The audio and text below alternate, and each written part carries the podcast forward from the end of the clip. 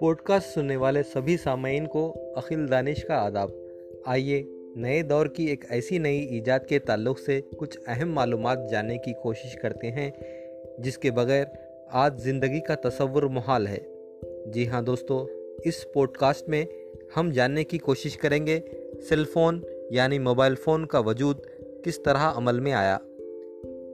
Alexander ग्रामबेल ने 1876 में telephone ईजाद करके दुनिया को हैरत ज़दा कर दिया था।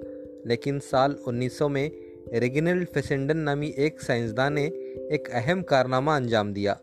रेगिनल्ड फेसेंडन नामी इस साइंसदान ने दुनिया में सबसे पहली मरतबा वायरलेस